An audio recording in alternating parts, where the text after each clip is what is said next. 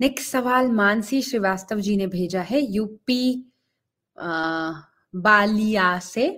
वो पूछ रहे हैं, sir how will be my married life and spouse कैसा होगा नेचर वाइज क्या आफ्टर मैरिज सेटलमेंट्स अपने घर से दूर होगी या होगी कि पास? स्पाउस आपका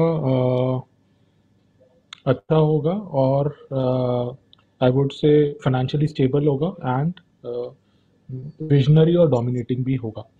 Uh, जैसा कि आप, आपका चार्ट बताता है। और uh, जहाँ तक आपने बोला सेटल आफ्टर मैरिज आपका रेजिडेंस कहाँ होगा तो इट ये जहाँ तक आपका चार्ट बता रहा है तो देर इज़ अ पॉसिबिलिटी कि आप जो आपका करंट सिटी है जो आपका करंट प्लेस ऑफ़ रेजिडेंस है उससे अलग ही हो उससे बाहर ही हो। ज़्यादा दूर नहीं होगा बट uh, हो सकता है कि विद इन द सिटी ना हो। रेजिडेंस